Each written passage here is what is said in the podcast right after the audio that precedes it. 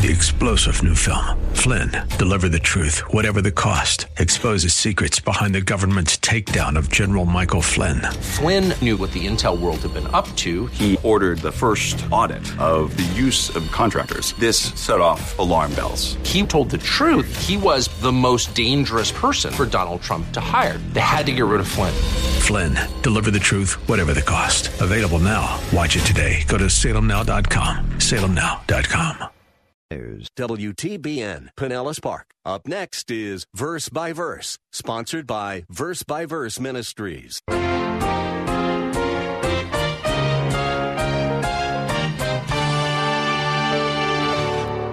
In essence, what Paul is telling Timothy is this if you covet, you will ruin your soul. No matter what it is, no matter what you're coveting, you will ruin your soul. This is what happens to those who covet possessions, and this is what happened to the rich fool in our Lord's parable. He lived only for today, took no thought about eternity, and the ironic thing is that those who do live for today and do covet and do want only an abundance of things, they're never satisfied. Never satisfied. You can have enough. Many years ago, someone asked racing legend Mickey Thompson how much horsepower he wanted in a car. Thompson replied that too much horsepower is almost enough. It seems that whatever we love, we cannot get enough of it. I love pizza, and when my wife makes it, I find it nearly impossible to stop eating it until it's all gone. Too much of whatever we love is not quite enough. Welcome to Verse by Verse. Pastor Steve Kreloff of Lakeside Community Chapel in Clearwater, Florida, is teaching from the Ten Commandments, and today we are in the middle of a study on the Tenth Commandment. If you're able to follow in your own Bible, please open it to Exodus chapter 20, verse 17, and let's get started. Here's Pastor Steve. You've ever been dissatisfied with your living accommodations and wish that you could live in a home like more affluent people do, then you've broken this commandment. That's precisely what Scripture condemns. You see, and, and quite frankly, it's a problem we all face. Why? Because not only our hearts are wicked and we naturally gravitate to this, no one has to teach you this, but because you and I live in America, it means that you are constantly bombarded with all kinds of temptations to covet. Ours is a culture that breeds discontent by constantly telling us that happiness comes by possessing what you don't presently have. But if you only had the things those smiling people on those television ads tell you you need, then you'd be happy. Why? Because they're happy. Don't you want to be like them? They've got it together. And they're telling you that the product they're selling is the one that'll really make you happy. You need it. Folks, that's our culture. And it's everywhere. It permeates everything that you, that you see in our culture. Doesn't matter what you have. If you have yesterday's model of toothpaste, you need the one that has more fluoride in it. Soap, you need a bigger soap. You need something better. If you had last year's model car, you need this year's model. Or wait a minute, you'll need next year's model. It's better still. I mean, that's the way our society is, and we get sucked into that. You just can't watch television ads without being tempted to covet, because that's the message. That's the message. You need this new and improved product. You'd be happy if you had that. And regards to the fact that you, have, you and I have more things than we need, we live in the most affluent society ever. We are wealthier than 97% of the people. People in this room here are wealthier than 97% of the people in the world. We don't need anything else. And yet we want and we want and we want. And that's the American spirit. And Jesus, Jesus condemned this covetous spirit that characterizes our society. The spirit that is not satisfied with what it has. It has to have more and more and more. Let's turn to Luke chapter 12. Luke chapter 12. Jesus will use what he has to say, and actually, he will use this to, to lead into a parable that illustrates covetousness. But here's how it came about. In Luke chapter 12, verse 13, someone in the crowd said to him, Teacher, tell my brother to divide the family inheritance with me. It's always about the will, isn't it? It's always about the will. But he said to him, Man, who appointed me a judge or arbitrator over you? Then he said to them, Beware and be on your guard against every form of greed. Now, there was a man in the crowd who called out and asked Jesus to, to deal with this. Have, have my brother give me more. He got more of the inheritance. So we take it that this, this man's brother, by the fact that he got a double portion of the inheritance, or he got more than his brother, would seem to indicate that, he, that, that the, the brother was the firstborn son. And therefore, under Jewish law, he was entitled to a double portion of the inheritance. And this, his brother didn't like it and he wanted Jesus to take care of this. Now, now you may say, well, it's not fair that he got more, but, but that's what the law said. But Jesus, interestingly enough, refused to get involved in this family quarrel. He didn't do that. Why? Two reasons. Number one, Jesus did not come in his ministry the first time to arbitrate petty domestic quarrels. That, that was not his ministry. That was a matter for the civil authorities to resolve. Eventually, during the when he comes back and sets up his millennial kingdom, he will rule over every little issue. He'll act as judge. He will be judge over all human affairs, but that wasn't his role in his first coming. And so he said, Who made me a ruler, a judge over you? I, I'm not getting involved in your family matters. But the second reason that he refused to get involved is because he knew that this man's interest in wanting some of his brother's inheritance was motivated by covetousness. That's why he said in, in verse 15, that's the point. Beware and be on your guard against every form of greed. He understood that this man wanted more of the inheritance out of greed.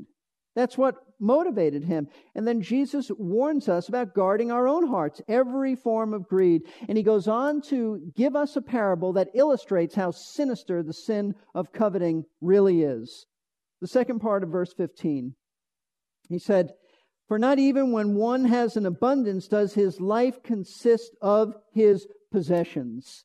Not even when you have a lot of things will your life be what you want it to be. It will not make you happy. And he told them a parable saying, The land of a rich man was very productive. And he began reasoning to himself, saying, What shall I do since I have no place uh, to store my crops?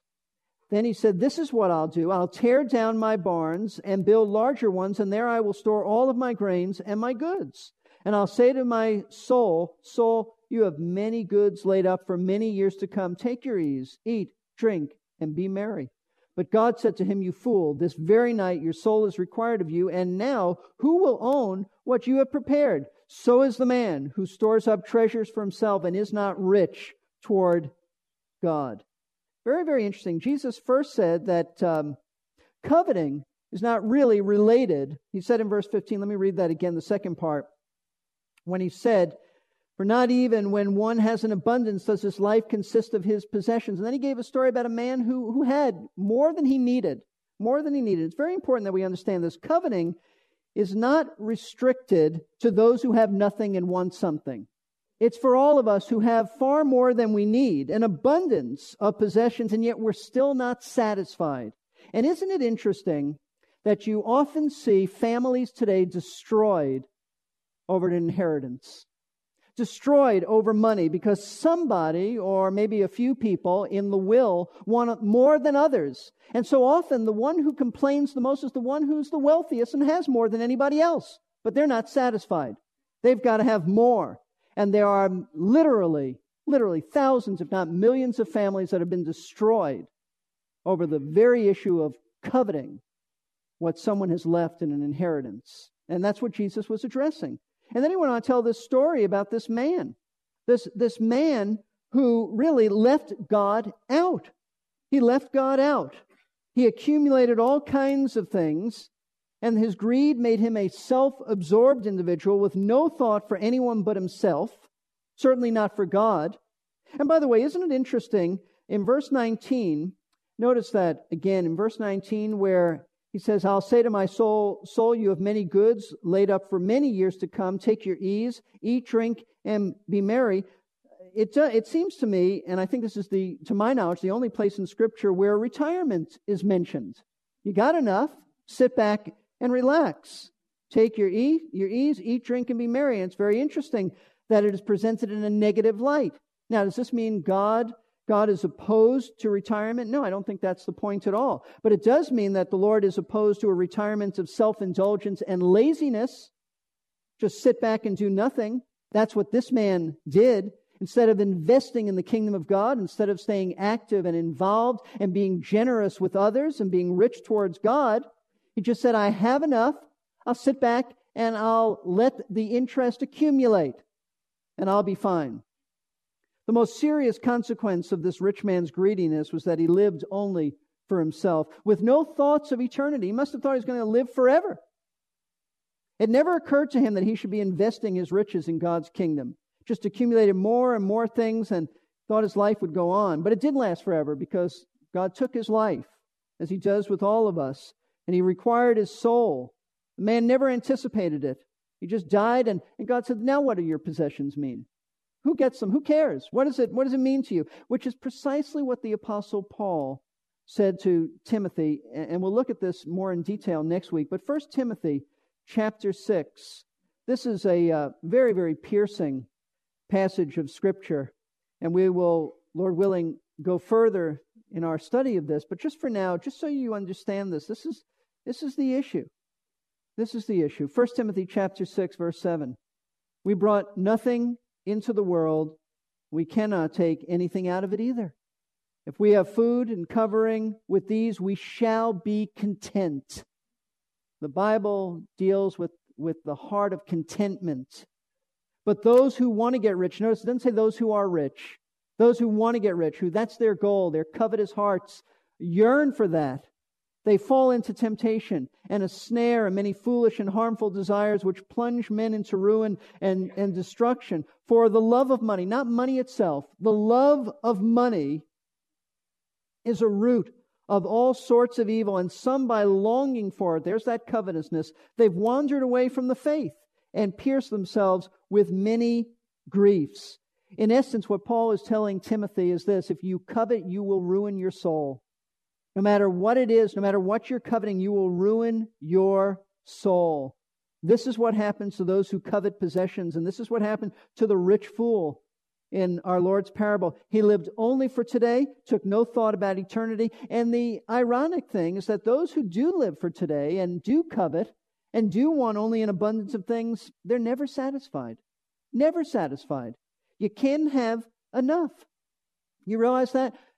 That no matter what you want, and when you get it, you want something else. Your heart is never satisfied. Scripture says that, Ecclesiastes 5.10. He who loves money will not be satisfied with money nor he who loves abundance with its, uh, with its income. This too is vanity.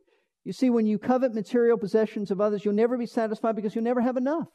Some of the greediest people are people who are the wealthiest.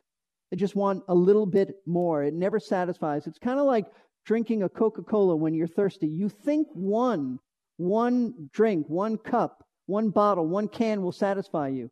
But built into that is a desire for more and more. It never satisfies. It, it's kind of like uh, the old Rolling Stones song, can't get no satisfaction. No matter what you try, you'll never be satisfied. See, the problem is not getting things. The problem is a covetous heart. It's a sinful heart that can only be satisfied by Jesus Christ and the riches that come with knowing Him. He, folks, He's the only one who satisfies. Because the longing of your heart can only be met by Christ. Only by, by Christ. So we are forbidden to covet someone else's possessions, no matter what they possess. We're forbidden to covet it. You covet it, you've broken the, ten command, the, the tenth commandment. But there's a second area of coveting that the tenth commandment identifies. It isn't just our neighbor's possessions that we're forbidden to covet. To covet, it's our neighbor's wife that we're not permitted to covet. Scripture says, You shall not covet your neighbor's wife. When a man is dissatisfied with his wife, when he no longer finds her desirable, but instead desires someone else's wife, he is guilty of breaking the tenth commandment. And it's this longing in the heart for someone other than his spouse which produces adultery and ultimately the breaking up of marriage. Listen, no one ever falls into adultery, they gradually slide into it and the sliding begins, the downward plunge begins with covetous thoughts. It's your thought life. Inevitably, the sin of coveting is the root force behind the destruction of so many marriages. And so many buy into the false saying the grass is always greener on the other side. And when a person buys into that, They have covetous thoughts like, if only I, I was married to that person, I could be so happy. If only I was married to that spiritual man, I would be treated so much better than my husband treats me. Or, I wish my wife looked like his wife, and all that goes into that. See, all of these types of, of thoughts fall into the category of coveting, and they're, they're all wicked. They're all wicked and wrong. Eh, not, not only because the grass is seldom greener on the other side, but more importantly, because these covetous thoughts for someone else's spouse stem from a heart that isn't satisfied with what God gave you. That's the issue. And it's born out of a false assumption that happiness comes by possessing what someone else has, but that's not where it's at. And let me expand on this. Let me expand on this because some might think, well, I, I don't, that's not a big thing for me. Or someone who's single might think, well, I don't even have a spouse to covet after someone else's spouse. You can still be single and covet after someone else's spouse. But let me expand on this principle. I think the principle is, is bigger than just the spouse. I think the, the issue is coveting after other people. Because coveting other people isn't limited to a wife or a husband. If you've ever had thoughts like, I wish I had been born into another family, then I'd be a better Christian today, and that's coveting. That's coveting. I wish I had a different dad, different mom, that I wouldn't have these, these struggles that I have, wouldn't have so many hang-ups if I had a, a normal parent and why I had to go through what I went through with, with my dad, with my mom. Wish I came from another family. Wish I was raised in a Christian home where they took me to church and, and I learned the Bible. Listen, all of that is coveting. You wish that you had different parents, somebody else's parents, anyone other than yourself, you're guilty of coveting people. See, God, in His own sovereign wisdom, put you exactly in the right family, the right mom and the right dad that you should have. Makes no mistakes. Why? Because He, he uses all of those things, yes, even their sin and their idiosyncrasies, in order to shape you uniquely into the person He wants you to be so that you can minister to other people. You understand those hangups. You understand what others are going through, and it makes you much more sensitive to the hurts and the pains of other people. You know how to minister far better than some others. So we are forbidden to covet the possessions of others. We are forbidden to covet people that others have in their lives. There's a third area of coveting that is mentioned in the 10th commandment. It has to do with longing after the leisure time that others have. This is indicated by the statement, You shall not covet his male servant or his female servant. That has nothing to do with anything sexual at, at all. It's not even the thought here. See, in biblical times, a person's servants allowed him to live at ease since he had other people to do the work for him. It'd be like a, a wealthy employer today who had so many people work for him that he can, he can go on vacation. He can live a life of ease. Other people are taking care of things. He's hired others to do it. That's, that's the thought here. So to covet his servants referred to being envious of somebody's leisure time, his time off from his labors. If you've ever been jealous of the opportunities some people have to vacation in places that maybe you would like to go but can't go, then that's coveting. Or that some people travel and do things that sound exciting, but you can't, you have to work. That's coveting. Or others are involved in certain recreational activities that you would love to do, and you do love to do it, but you can't. You have to work. And you begrudge them the enjoyment that, that they have. Folks, that's all coveting. That's wrong. Well, I wish I had that much time on vacation. Wish I could go here. Wish I could, could travel this place. Wish I could, could have Bucs season tickets. Things like that. All of that comes under this category. There's a fourth area of coveting that the 10th commandment prohibits, and it's in the area of wealth, and not only wealth, but watch the status, prestige. Notice Exodus 20:17 again. It says, "You shall not covet your neighbor's house, it's his possessions. Shall not covet your neighbor's wife, that's people, or his male servant or his female servant, that would be leisure. And notice this, or his ox or donkey. You say, well, I'm pretty good there. I've never coveted anyone's ox or their donkey. I told someone this morning after the service not to covet my pug, and they said it comes under the category of an ox and donkey. Not to worry.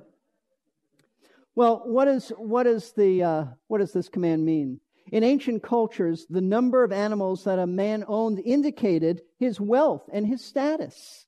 That's the principle here. Certainly, we can understand in an agricultural society, the more beasts you own, the more prosperous you are. That's what he's saying. So don't think that, well, I'm not guilty of this because I'm not literally coveting someone's ox. I don't even care about an ox. The issue here is coveting, longing to be wealthy like other people. Not just their possessions, but their wealth and the status that goes with this, the prestige, the rank, the position, the respect they might get. See, where this really hits hard, this particular aspect of this commandment, is that it reveals two sins that are closely related to coveting, and that's the dual sins of envy and jealousy. Envy and jealousy. To covet the wealth and the status of others is really to be jealous and envious over the way God has blessed someone else. I don't like the way God has blessed someone else. I want that blessing, and eventually I'm going to be bitter at God because He gave them something that I want. See, jealousy is always a byproduct of coveting. And it isn't really limited to coveting the wealth someone possesses. It certainly involves that. But what we so often covet is not simply their wealth, but the prominence, the status that accompanies someone's wealth. And even if it isn't that they're wealthy, even if it isn't wealth involved, we still crave to have the reputation that is admired by other people. That's wrong. That's, that's just jealousy. Jesus condemned this, this very attitude that was so prevalent in the scribes and the Pharisees because they coveted positions of religious prominence that would bring them recognition from others. Jesus was direct in Matthew chapter 23. Let me read it to you. Here's what he said about, about them. They love the place of honor at banquets and the chief seats in the synagogues and respectful greetings in the marketplaces and being called rabbi by men. They love to be called doctor. They love to sit in prominent places where everybody knew that, that they were important people. They love to be greeted. They love to be respected. They loved when they walked down on the street, people knew that, that they were the leaders. That's what Jesus is condemning. That very covetous attitude that says, I love prestige and I will get it no matter what. No matter what. I love for them to use those great titles with me. I love to sit in places where they know that I'm important. I want to be greeted in a respectful manner. That's what Jesus condemned. And this really isn't a problem only for, for those who, who are lost, not, not just for, for the unsaved. We have a problem in that area. Believers have a problem. Scripture tells us that. Remember how the Lord's apostles argue with one another who was greatest in the kingdom of heaven? Who would sit on his left hand and who would sit on the more prominent position of his right hand, at his right hand? That's why Jesus had to teach them about servanthood, because they didn't want to be a servant. They wanted everybody to say, Oh, you must be great. Look, you are sitting next to the king in his kingdom. Let me tell you something that's hardly ever mentioned in Christian circles, and it needs to be, and that is that we need to deal and address the sin of jealousy amongst God's people. In fact, many, many, many conflicts in churches, churches just like ours, can go back to the very issue of jealousy. James addresses this in James chapter 4. James chapter 4. He actually addresses it in chapter 3 too. He says in chapter 3, verse 14, But if you have bitter jealousy and selfish ambition in your heart, do not be arrogant, so lie against the truth. And then he says in chapter 4, speaking about jealousy and conflicts, he says in verse 1, What's the source of quarrels and conflicts among you? Not the source of your pleasures that wage war in your members you lust do not have. So you commit murder. You are envious and you cannot obtain, so you fight and quarrel. You don't have because you don't ask. He says in verse 3 even when you do ask, you don't receive it because you ask with the wrong, wrong motives. Pastor Steve Kreloff will apply this verse when we get together next time for Verse by Verse. Pastor Steve is the senior pastor at Lakeside Community Chapel in Clearwater, Florida. These Bible classes of the air are produced by Verse by Verse Ministries. If they have blessed you, would you prayerfully consider supporting the ministry financially? You can find details on our website, versebyverseradio.org. Just click the link that says Support Us.